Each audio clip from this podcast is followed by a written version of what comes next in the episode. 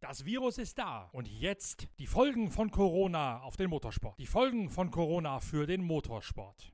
Dieser Podcast wird präsentiert von Shell Helix Ultra.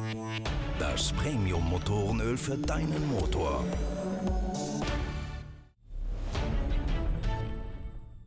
In der Formel eins läuten die Alarmglocken, denn im Albert Park in Melbourne sind auch die ersten Warnsignale von möglichen Corona-Infektionen wahrgenommen worden. Am Tag vor dem obligatorischen Medientag, der jeweils am Donnerstag stattfindet, sind zwei Mechaniker vom Haas-Team und ein Mitglied des McLaren-Rennstalls freiwillig in Quarantäne in ihre jeweiligen Hotelzimmer gegangen. Sie hatten vorher Krankheitssymptome gezeigt, die möglicherweise jenen entsprechen, die auch bei einer Corona-Infektion auftreten können. Deswegen haben sie sich freiwillig zu einem Corona-Test in Melbourne angemeldet und warten jetzt bis morgen, dessen Ergebnisse da sind, im Hotelzimmer ab, ob sie wieder raus dürfen oder ob sie sicherheitshalber weggesperrt bleiben müssen. Damit beginnt jetzt das große Zittern im malerischen Albert Park in Melbourne. Was, wenn die wirklich infiziert sind? Welche Folgen hat das dann für die Teams? Muss man dort großflächiger Mitarbeiter in Quarantäne stecken? Können diese Teams Teams dann vielleicht ihr Tagwerk gar nicht verrichten und müssen entsprechend mit Einschränkungen bei der Abwicklung des großen Preises des Wochenendes rechnen? Ist das nur der Auftakt einer größeren Lawine, die vielleicht sogar bis zur Absage doch noch von Melbourne, spätestens aber von Bahrain am kommenden Wochenende führen kann? Auch da gibt es nämlich noch keine Entscheidung, wie es weitergeht. Bislang Bahrain immer noch als Geisterrennen apostrophiert, eine Veranstaltung ohne Zuschauer, dafür allerdings telegen aufbereitet als Nachtrennen wie üblich. Spötter mögen nun sagen, in Bahrain sind sowieso kaum Zuschauer auf den Tribünen. Stimmt auch, ich habe da selbst schon bei Sportwagen-W M-Läufen aus einer Kabine kommentiert, unter der auf den Tribünen gähnende Leere geherrscht hat. Aber man darf auch da die wahren Hintergründe nicht übersehen. Die wenigen Zuschauer, die nach Sakhir gekommen sind, das waren meist Fernreisende. Die haben aus Europa kommend ganz oft die Möglichkeit genutzt, für günstiges Geld dorthin zu fliegen, einen kleinen Kurzurlaub auf der sonnenverwöhnten Insel im Persischen Golf zu machen, dem europäischen nasskalten Frühling zu entfliehen. Diejenigen, die also sich Karten gekauft haben und die Reise organisiert haben, die haben dafür unverhältnismäßig hohe Kosten in Kauf genommen, auf denen sie jetzt möglicherweise sitzen bleiben. Die Absage von Bahrain, zumindest an die offiziellen Zuschauer, ist also auf den ersten Blick harmlos, hat allerdings am zweiten Blick umso größere wirtschaftliche Konsequenzen für diejenigen paar Zuschauer, die betroffen sind. Auch das muss man im Auge und im Hinterkopf behalten, wenn man darüber redet. Wie es weitergeht mit dem Rennen in Vietnam, unmittelbar an der Grenze zu China gelegen, ist weiterhin völlig offen. Da sollte am elften eigentlich eine Entscheidung gefällt werden seitens der Formel eins Veranstalter. Ergebnis bislang Fehlanzeige. Sobald es denn da ist, werde ich euch natürlich auch darüber informieren. Solange haben wir uns entschieden, allen Corona-Fairnissen zum Trotz, diesen Podcast eben nicht ohne Zuhörer stattfinden zu lassen. Wir machen ganz normal weiter, aber da sind wir einige der wenigen.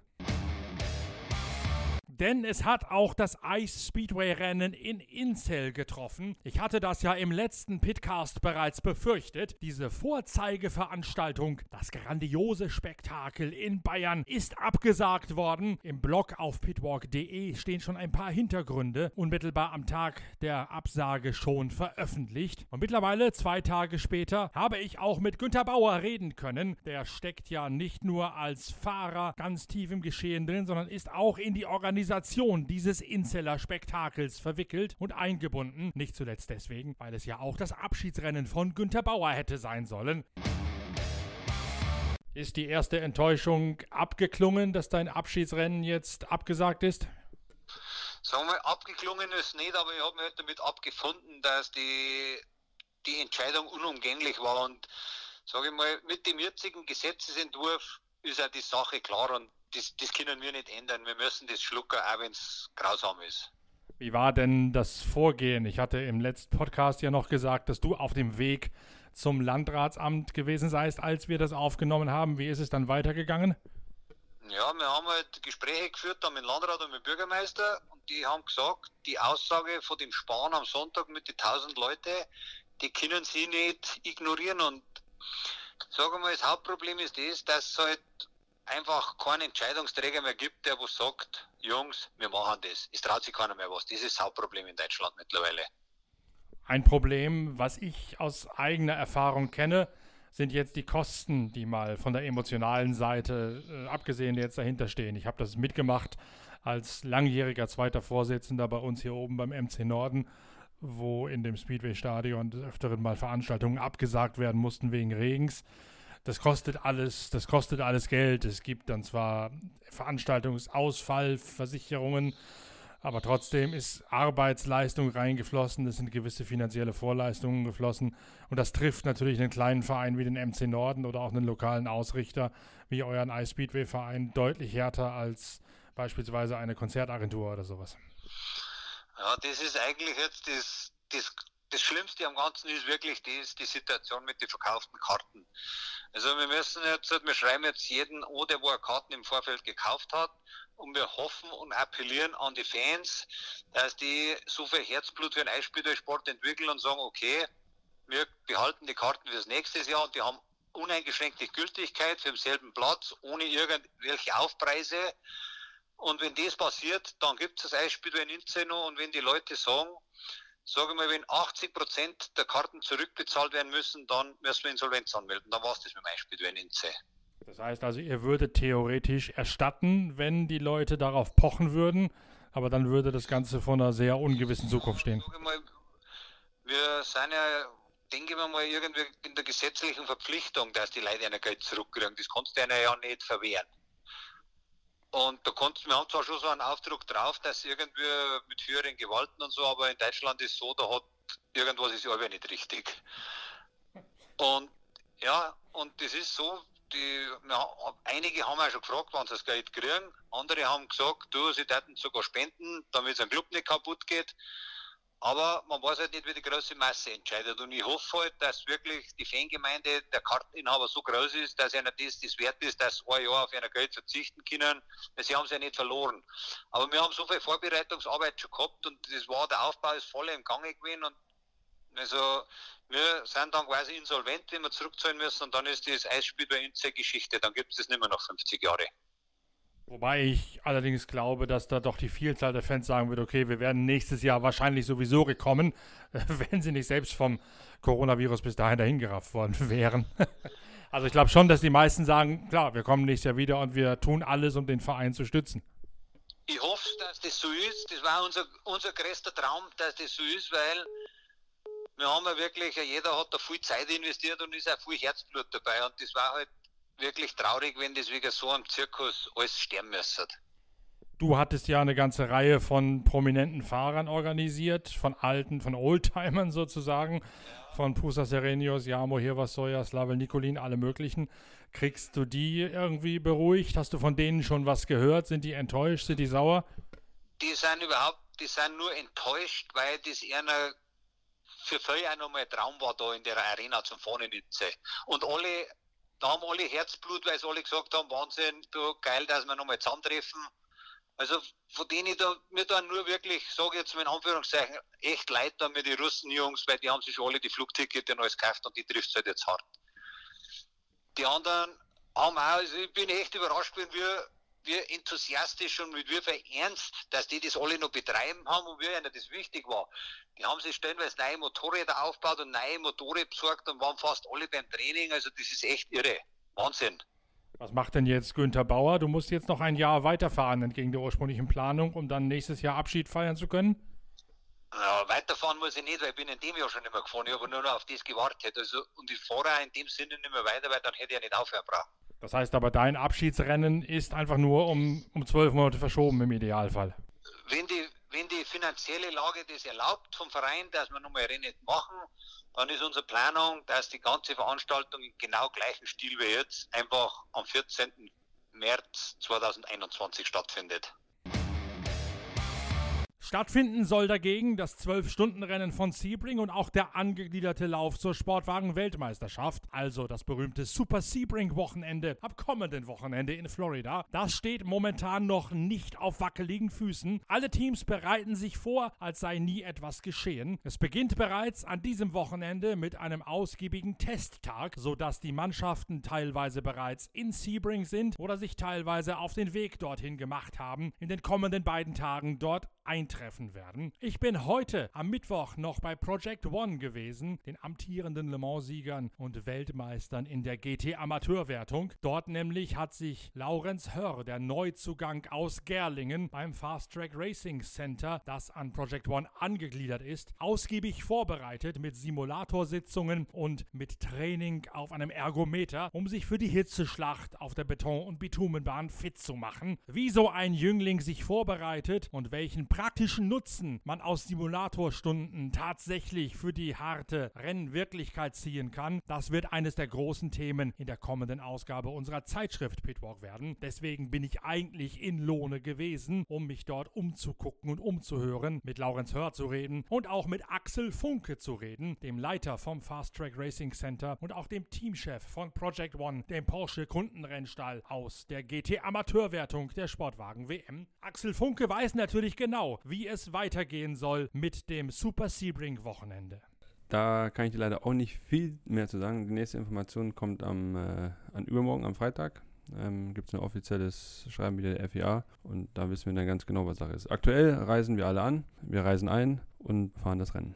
Ich hoffe, dass ihr einreist. Ihr wisst selbst noch nicht, was euch an der Grenze erwartet. Also man hört ja nichts nichts Schlimmes. Es ist ja nicht so, dass äh, Amerika jetzt äh, virusfrei wäre, sondern der ist sowieso schon da. Auch da häufen sich jetzt die Infektionen und die Fälle letztendlich. Ähm, Wir gehen davon aus, dass wir jetzt einreisen können. Wir stehen auf keiner Liste der ähm, gefährdeten Einreisen. Ähm, also wir sind positiver Dinge, dass wir da einreisen können. Es war ja mal die Rede davon, dass die Italiener nicht einreisen können. Nicht, weil sie nicht ausreisen können aus Italien, sondern weil sie nach Amerika nicht mehr reingelassen werden als äh, laufende Virusschleudern. Habt ihr da schon was Neues von gehört? Auch gar nichts. Also die, auch die, was wir hören von Team A F Corse als Beispiel, äh, reisen ein. Ähm, Matteo ist auf dem Weg, allerdings erst ab Samstag. Ähm, wenn A F Corse jetzt aus irgendeinem Grund nicht reinkommen sollte, wird er sich das auch nochmal überlegen. Aber auch, falls das Rennen dennoch stattfindet, ohne Matteo, ähm, finden wir dafür eine Lösung. Würde ein Aussperren von Ferrari, von A F Corse, Pro- und Am-Wertung des Rennen als, als solches gefährden, wegen Verzerren der sportlichen Rahmenbedingungen? Ähm, gut, das ist jetzt nicht meine Entscheidung letztendlich. Nee, aber du weißt das, was der, was der A C O kommuniziert. Ähm, das weiß ich auch nicht genau. Ich weiß nur, dass es natürlich schade wäre, wenn die nicht dabei wären. Letztendlich ist es eine tolle Meisterschaft, in der wir unterwegs sind und wir wollen uns natürlich mit allen messen. Ich würde mal denken, man ist dann soweit Sportsman, dass man sagt, vielleicht fährt man irgendwie ohne Punkte oder man lässt hier irgendwie teilhaben, zumindest. Sebring gibt ja viele Punkte, es ist ein längeres Rennen ähm, und es wäre schon sehr, sehr unfair im Betracht auf die Meisterschaft zu sagen, dass jetzt vier Autos nicht dabei sind.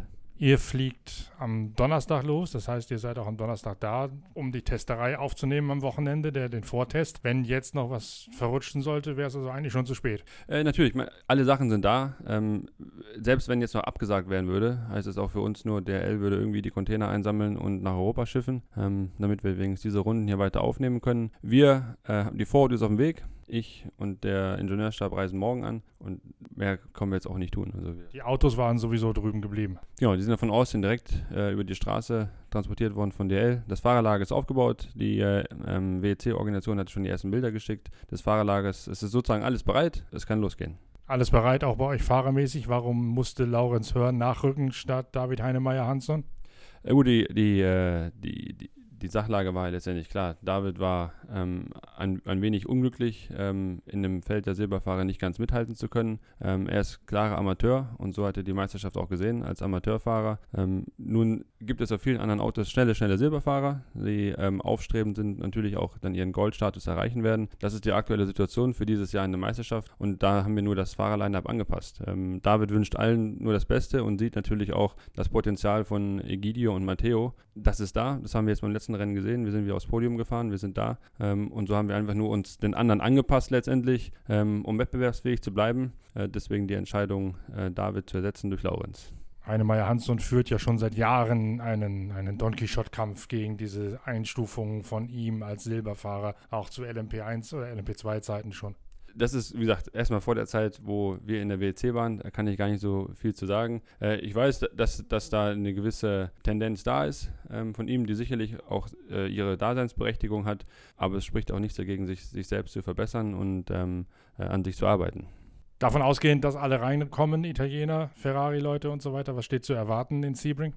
was steht zu erwarten? Also wir waren letztes Jahr schnell in Sebring, auch mit der, mit der Vorgeschichte des Verlusts des Autos ähm, und der, der wenigen, wenigen Vorbereitung im freien Training. Ähm, Sebring letztes Jahr hat uns gezeigt, wenn man nicht hundert Prozent seiner Arbeit aussortiert hat, wird es im Rennen schwer. Ähm, wir haben viel Zeit bei den Boxenstops verloren, weil wir nicht ganz da waren, wo wir sein wollten, mit der Nachtankzeit. Wir haben dann am Ende auf Safe gespielt und zu viel Zeit verloren, das war auch ein Punkt. Ähm, dann hatten wir eine, eine, kleine, eine kleine dumme Berührung mit äh, Bergmeister und Fisichella im, im Rennen, die uns ein bisschen Zeit gekostet hat. Zum Glück konnten wir weiterfahren. Wir sind aufs Podium gefahren in Sebring letztes Jahr. Wir sind gute Dinge. Seit Beginn der Saison sage ich eigentlich, wir kommen mit zwei Pokalen nach Hause. Wir haben zwei starke Autos, wir haben zwei starke Lineups. Wir haben ein wettbewerbsfähiges Auto, was jetzt auch wieder leichter geworden ist. Das macht die Sache ein bisschen angenehmer, auch für Sebring. Und wenn wir es jetzt in Sebring und Spanien schaffen mit zwei Pokalen, dann müssen wir halt in Le Mans mit zwei Pokalen nach Hause kommen. Hilft das zweite Auto euch bei der, beim Entwickeln, beim Arbeiten an einem Rennwochenende? Das auf jeden Fall. Also die, die, ähm, die Ingenieure arbeiten eng zusammen. So haben wir das auch aufgesetzt, dass ein, ein Zusammenspiel der Autos stattfindet. Wir können viele Sachen back-to-back testen. Ähm, wir können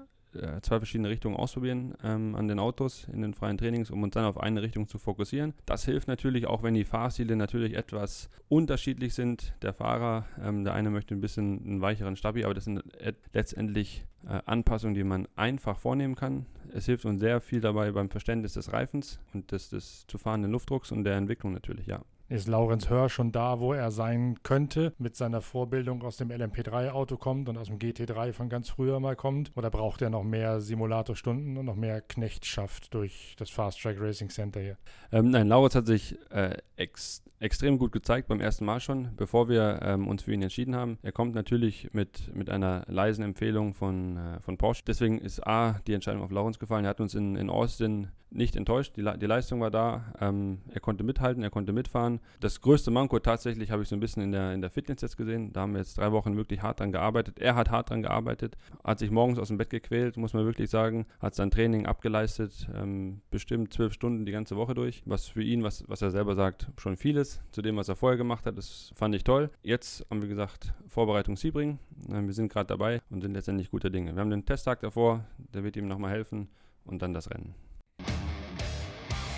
Na, wenn es denn so ist, dann plane auch ich meine Reise nach Sebring weiter ein. Mittwoch soll der Flieger gehen. Bislang ist noch alles bestätigt und bislang sind noch alle Ampeln auf grün für die Reise zum Super Sebring. Wichtig wäre es, weil dort auch die Weichen gestellt werden für die Zukunft der Sportwagenlandschaft nach dem neuen transatlantischen Bündnis, nach dem neuen Zusammenschluss der neuen Allianz zwischen I M S A und A C O. Allein deswegen muss man da schon hin, um weiter recherchieren zu können, wie es weitergeht mit der Sportwagenlandschaft in Europa und in der W M. Bevor es mit Sebring weitergeht, beschäftigen wir uns natürlich auch noch mit der Formel eins. Das tun wir in einem weiteren Podcast am morgigen Donnerstag. Dann nämlich, wenn ich zum ersten Mal frei von der Leber reden darf, über die Erkenntnisse, die die Recherchen undercover ergeben haben, über das wahre Kräfteverhältnis vom Saisonauftakt in Melbourne. Diese Recherche ist ja immer einigermaßen haarig, weil man viele Informanten nicht preisgeben darf und weil viele dieser geheimen Informanten immer auch sagen, bitte erst so spät wie möglich mit diesen Infos an die Öffentlichkeit kommen. Morgen ist spät genug. Morgen gibt es einen größeren Podcast, bei dem sowohl Hintergründe zum Ferrari-Skandal als auch eine Analyse der Barcelona-Testfahrten und deren Auswirkungen auf das Kräfteverhältnis in Melbourne eine tragende Rolle spielen werden. Wir hören uns also morgen wieder mit dem nächsten PITCAST, dem Podcast der Zeitschrift Pitwalk. Bis dahin danke fürs Reinhören. Tschüss. Euer Norbert Ockenga.